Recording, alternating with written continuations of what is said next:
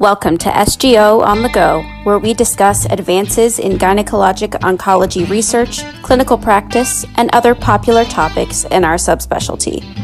This episode is part of a two part series on frailty, which will feature interviews with frailty experts and case presentations.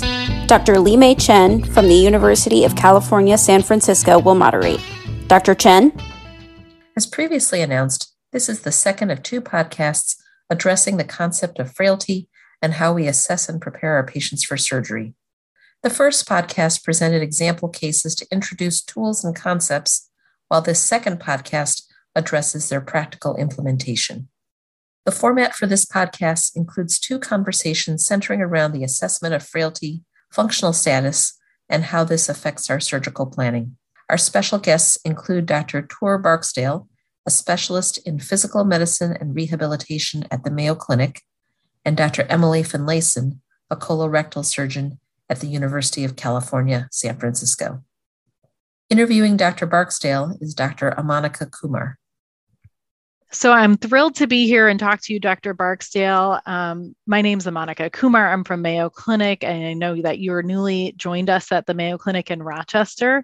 Um, and today I'm excited to talk to you about cancer rehabilitation, specifically the idea of prehabilitation, which has been a really hot topic for our field recently. So Dr. Barksdale, would you mind just starting by telling us about uh, where you're coming from, what's your background and training, and how you've come to the worlds of cancer prehabilitation? Yeah, absolutely. So I did my residency at Detroit Medical Center, Wayne State University in beautiful Detroit, Michigan, where after my four years, I loved working with cancer patients the most, as it's my favorite patient population. So cancer rehabilitation was kind of a newer field at the time. So instead of doing a, another fellowship in palliative care hospice, I decided to go and do cancer rehabilitation, where I did that fellowship at MD Anderson, where then I actually worked a few years in Mayo Clinic Health System, started a cancer rehabilitation clinic there, and then decided to go back later and do another fellowship in palliative care hospice, which I recently completed uh, June 2021 of this year, actually, where I did that at MD Anderson as well. And I think this whole field of prehabilitation is um, unique to some of our cancers where we start thinking about rehabilitation and function kind of post surgery or post treatment and in survivorship, but then this idea of prehabilitation. So, can, can you define prehabilitation for us so that we can understand it better? Yeah, absolutely. So, in the cancer care continuum, I would say from diagnosis to treatment, prehabilitation is really defined as the process that occurs between the time of diagnosis of cancer and the beginning of the acute treatment, where we look at physical and psychological assessments to establish baseline level function for the patient for the patient. So we can also identify any functional impairments that may be occurring before treatment, and also provide really targeted specific interventions for that patient to really help improve their health in order to reduce the incidence and severity of current or future impairments, usually related to the treatment, whether it's chemotherapy, radiation therapy, or surgery as well. What are some of the goals of prehabilitation and like how uh, you know you talk about designing interventions and we'll get to that but like what are some of those goals in prehabilitation yeah, so some of the goals we really want to do is really increase the functional reserve of patient as much as we can. So they have less impact when they're getting treatments from cancer, which are very debilitating themselves, as they can cause a lot of side effects and issues or other complications or prolonged hospitalizations as well. So what we really like to doing is really establish that functional baseline of where you're at and what we can improve looking at your conditioning, and also the biggest one of, well, I should say a bigger component is psychological assessment as well, making sure seeing how you're doing with anxiety, depression, have, make sure you have a good support structure as you should have whenever you're going through cancer treatment. So we're kind of taking a look at all these things together to help optimize patients.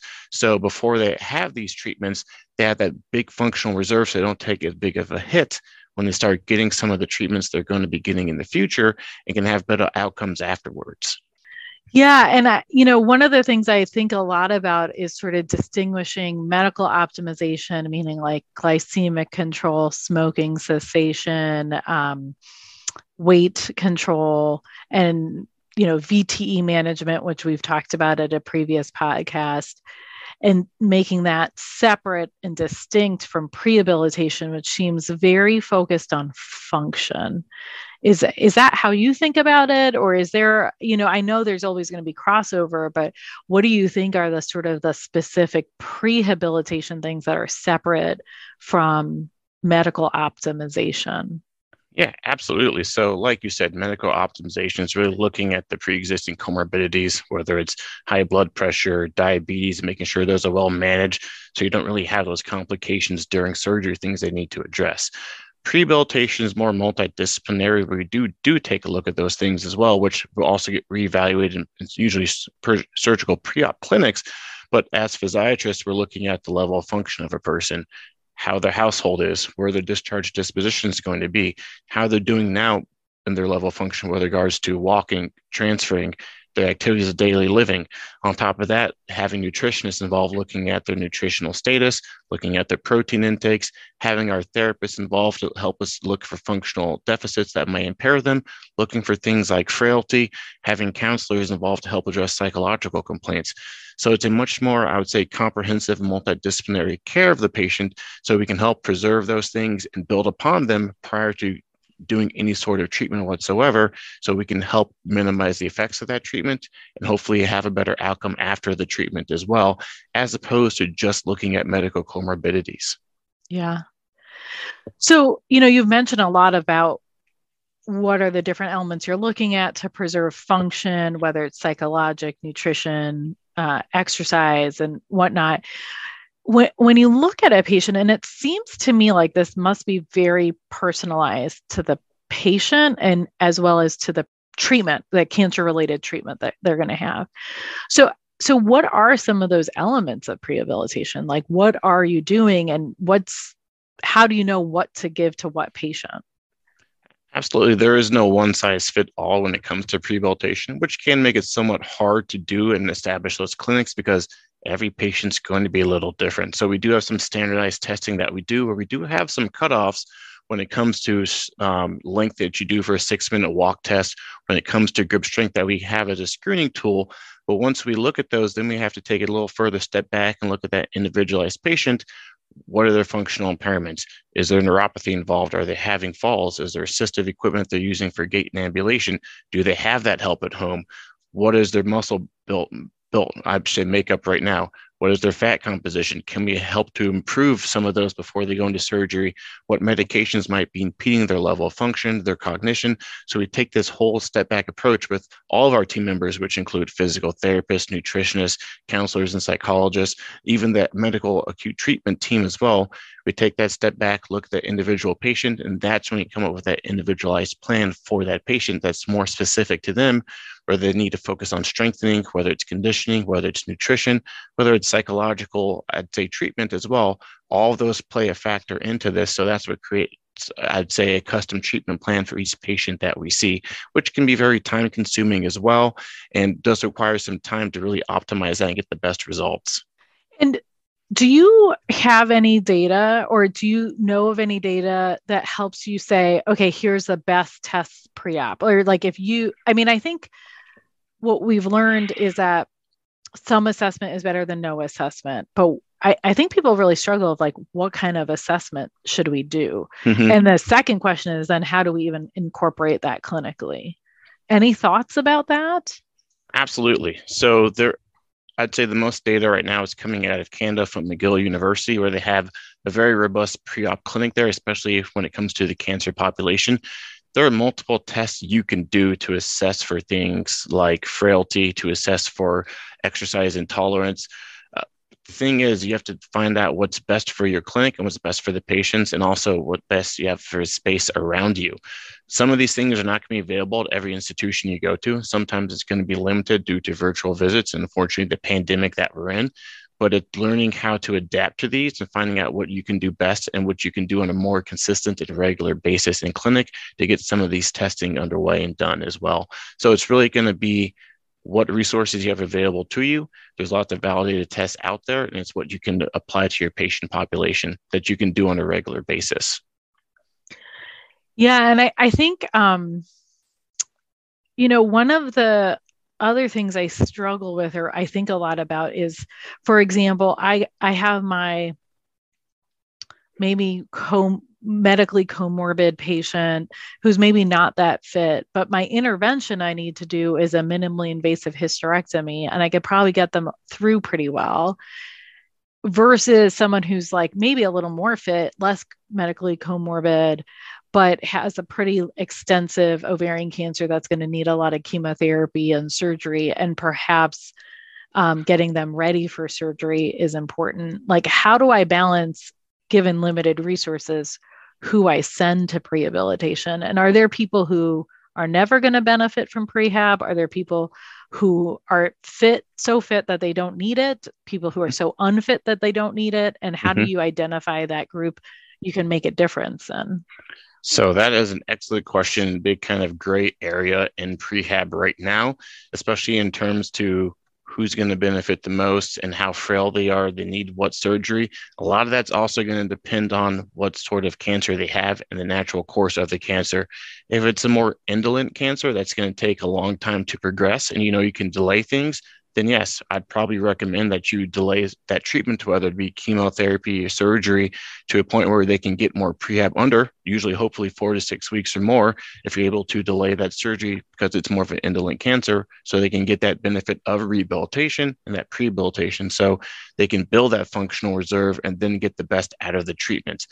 If it's a cancer where really di- from diagnosis to time to treatment, time to surgery is very the most important thing in terms to su- survival of that cancer, you won't have that much leeway to kind of prolong things as we could with some other indolent more types of cancer, like colorectal cancer, for instance. So that's something you have to really talk about with the surgeons and the oncologists and also the rehabilitation team to see are we able to delay some of this treatment so we can get more rehabilitation under our wings so build up that reserve of the patient and then proceed with the treatment? When it comes to rehabilitation not everyone benefits. Some people are just so frail. Even doing minimal exercise or therapy is too much for them. And if that's the case I would say that's time to take a step back, look at the patient, look at the treatment, look at the survivability and the prognosis, and decide is this the best treatment for the patient if any minimal therapy is causing significant impairment or causing worsening of symptoms like dyspnea, um, pain in other places? Might they benefit more from a less aggressive sort of treatment, or maybe doing more long-term chemotherapy or possibly even palliative care hospice if they're just so deconditioned that even prehab's not helping or even making things worse that's a discussion you have to have as a team for multidisciplinary meeting to decide i would say if the treatment plan is even the best thing for the patient. So these are a lot of things which i'd say are kind of hot topics in prehabilitation right now is timing until I'd say treatment from time you have diagnosed the treatment to do the prehabilitation, and also what cancers might benefit from this, what cancers are the best, or even patients where they're perfectly fine, don't have any functional issues, don't have any exercise intolerance issues. Do they even need prehabilitation? If that's the case, can we just build some functional baseline for them? So after treatment wise, we can see how much they might need in order to get back to the functional baseline, or we can have a baseline of what they were at. So we know how much rehabilitation or how much effort we can put in to hopefully get them back to where they were pre-treatment. Yeah, that's a great point. And, you know, um, as you know, we have an open clinical trial here in ovary cancer for patients undergoing neoadjuvant chemotherapy. So it's prehabilitation alongside their chemotherapy, where there's pros and cons. And I, I think there's several other institutions across the country and even internationally who have similar trials. But I, I, I tend to agree that sort of like, you know, having three to even 14 days before surgery may or may not be. And I, you know, if you can prehab someone in that time, perhaps they never needed prehabilitation. Absolutely, I agree because you can't get a ton done in those three to 14 days. And if some people have done more high intensity interval training during those times, so you can get more aggressive therapy. But if you're finding that even in that short period of time, patients aren't benefiting from it, it's making things worse, that might be a patient you might want to take a step back and say, hmm, maybe surgery isn't the best option. Maybe we may need to go for chemotherapy, radiation, or even delay treatment some more if it's a cancer that allows it because it's less aggressive and grows more slowly, that we can take the time to do more rehabilitation on a regular basis before doing that treatment. But ideally, I would say at the time of diagnosis, even after a colonoscopy, if we think that some sort of procedure is going to be done in the future, that's probably the time to send someone to a prehab clinic so they can get the most out of it. That's just kind of hard to do, unfortunately, because not everyone is aware of these clinics or where they should even send the patient for that. Yeah, and that leads me to I think the next um, really important c- question because I I think I've always thought of myself as the oncologist as the person who should sort of identify the need for prehab and send patients. Like, how does one go get about creating a prehabilitation program and getting that set up? Like, what's the ideal prehab program clinic look like? Who's running it? Who? What are the elements that are necessary? Um, and then how do we alter that to make it feasible? You know, from the no no money. Um, no issues around cost, no issues around time. This is our ideal, but then translating that to something that's clinically feasible. So that is a very hard thing to do, but it definitely is possible. I would say the first thing you really have to find is a champion in the field you want to start the prehabilitation clinic in, whether it be medical oncologist, surgical oncology, who wants to do this for their patients because they've seen some benefit in it in the past. Building on top of that, you can start being able to see patients on a more early basis in terms of diagnosis, whether it's primary care physician who's referring them to the oncology. At the same time, they're seeing the oncologist. If they might know that there's going to be some sort of treatment in the future, that's when you want to start the prehabilitation. That's when you start your functional assessments. So this is a multidisciplinary type clinic. You have to have lots of other players involved in this. You're going to need at least a physiatrist or someone who's used to dealing with people's functional deficits and can do a full comprehensive evaluation on them. On top of having that, you're going to need at least a physical therapist or occupational therapist to also do some of these testing, whether it's grip strength, six minute walk test, timed up and go test, looking at some imaging as well. You have to hopefully they have things like CT scans in the past. You can look at um, sarcopenia on, or also someone who's trained in ultrasound to look at rectus femoris size as well there are some of these tests you can do without having the aid of a therapist as well. You will have to have a nutritionist involved to help uh, screen for nutritional deficits and come up with a plan. And also, on top of that, you're going to need someone when it comes to counseling, whether that's going to be a social worker or a case manager or even a psychologist if you have the, the time and cost for that. You know, just building off of that, much of what you've talked about is quite specialized and really beyond the scope of the education and practice that GYN oncologists often have.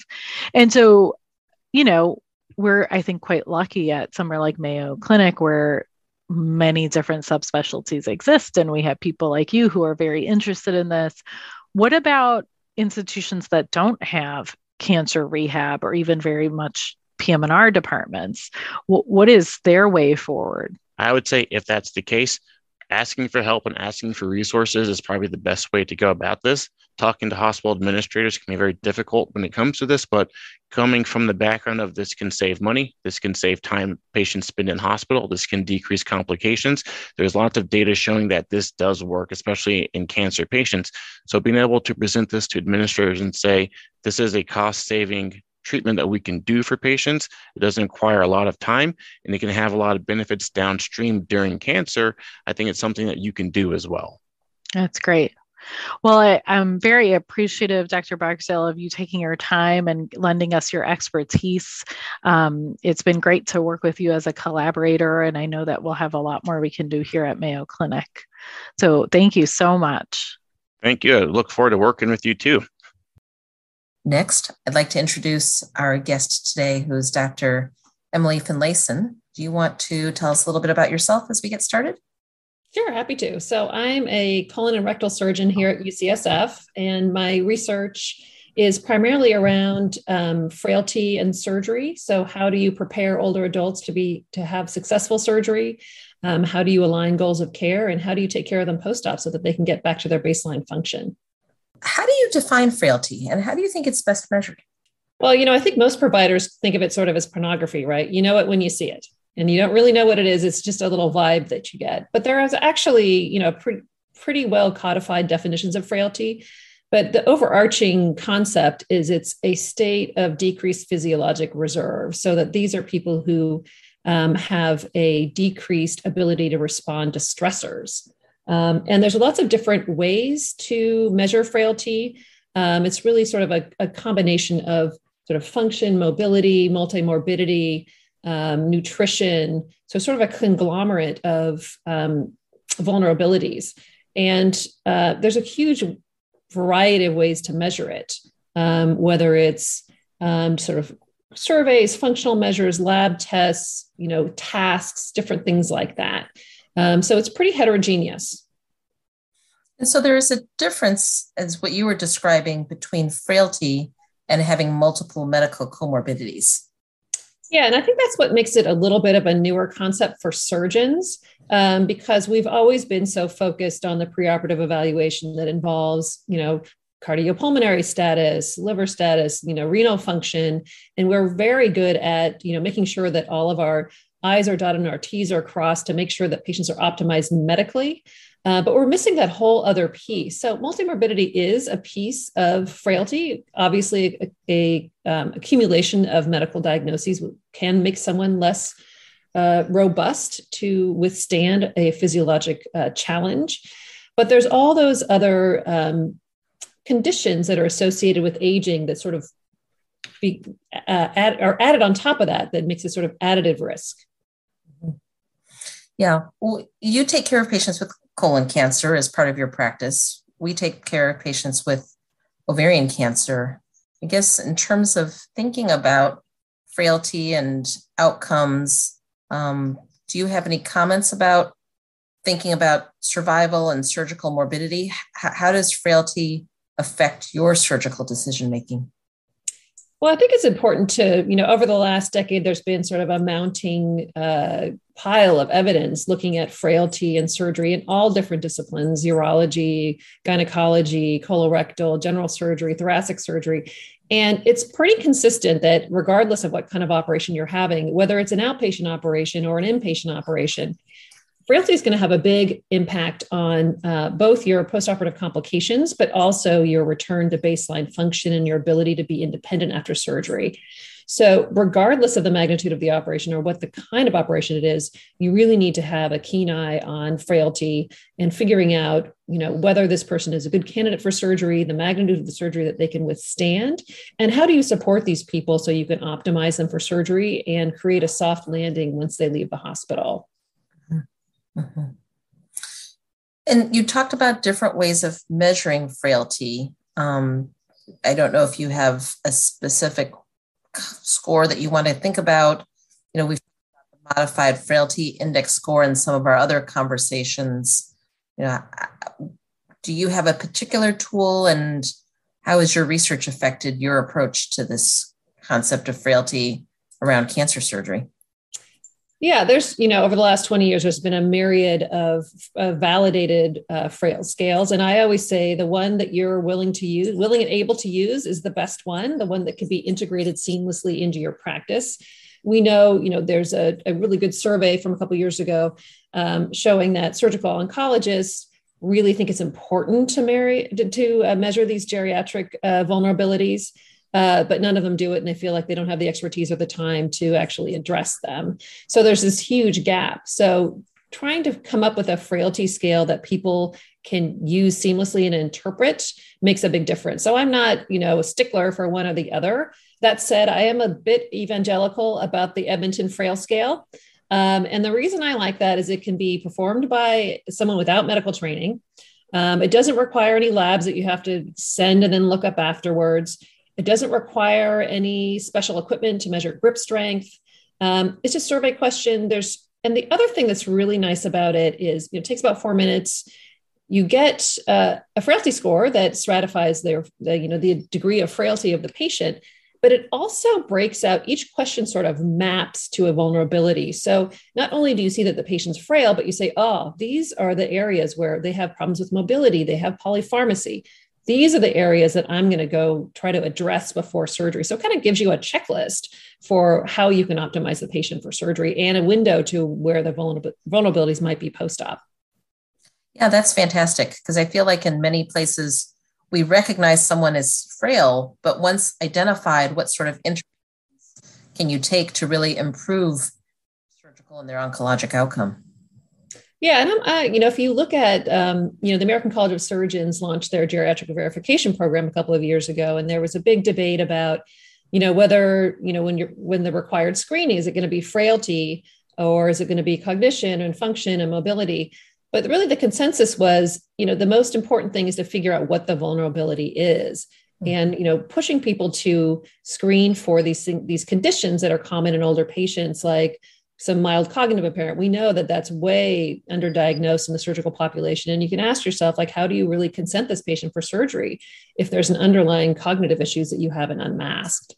Um, so I'm, I'm much more of a proponent of um, sort of drilling down on the individual vulnerabilities, whether it's nutrition or polypharmacy or social isolation or uh, food insecurity, all those kind of issues that you can bubble up that you can address before surgery. Tell us a little bit more about what the American College of Surgeons is working on for tools.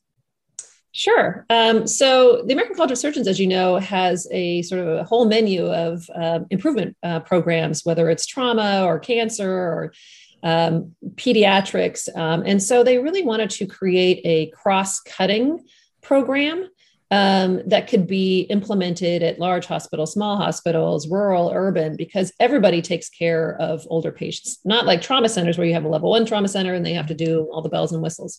So, what we did was make a very um, sort of parsimonious um, list of standards for older patients um, really bucketed into sort of pre op, peri op, and then care transitions, and really focusing on the domains of nutrition, cognition, function, and goals of care. So, all of the standards, all the 32 standards, are really mapped to those goals um, to shore up those. Um, those areas of vulnerability in older patients. So the goal is, you know, reduce complications, make a smooth transition to home, help help patients uh, maintain their uh, independence, and to make sure patients are really know what they're signing up for and, and that they're the right, pa- right operation for the right patient.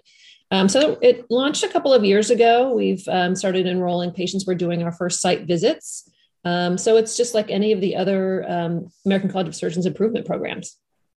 That seems like something our SGO members may also be interested in looking into at their own institutions. Thank you so much for your time. Our previous podcast presented examples of patients we encounter in our typical gynecologic oncology practices. We encourage the audience to consider those cases again and reflect on how one might evaluate and optimize those patients before treatment. Contributing to this podcast was also Dr. Ronnie Detecki. Thanks to all of the discussants, the Opiate ERAS Working Group members, and the SGO Education Committee. Finally, we would like to acknowledge and thank our podcast editor extraordinaire, Maddie Facemeyer from the SGO staff. The information presented is that of the contributing faculty and presenters and does not necessarily represent the views of the Society of Gynecologic Oncology or any named company or organization providing financial support. Specific therapies discussed may not be approved and or specified for use as indicated by the faculty or presenters. If you like what you heard today, please let us know by leaving a 5-star review on Apple Podcasts and hitting the follow button wherever you're listening. If you have suggestions for future SGO on the go podcasts, please email us at education at sgo.org.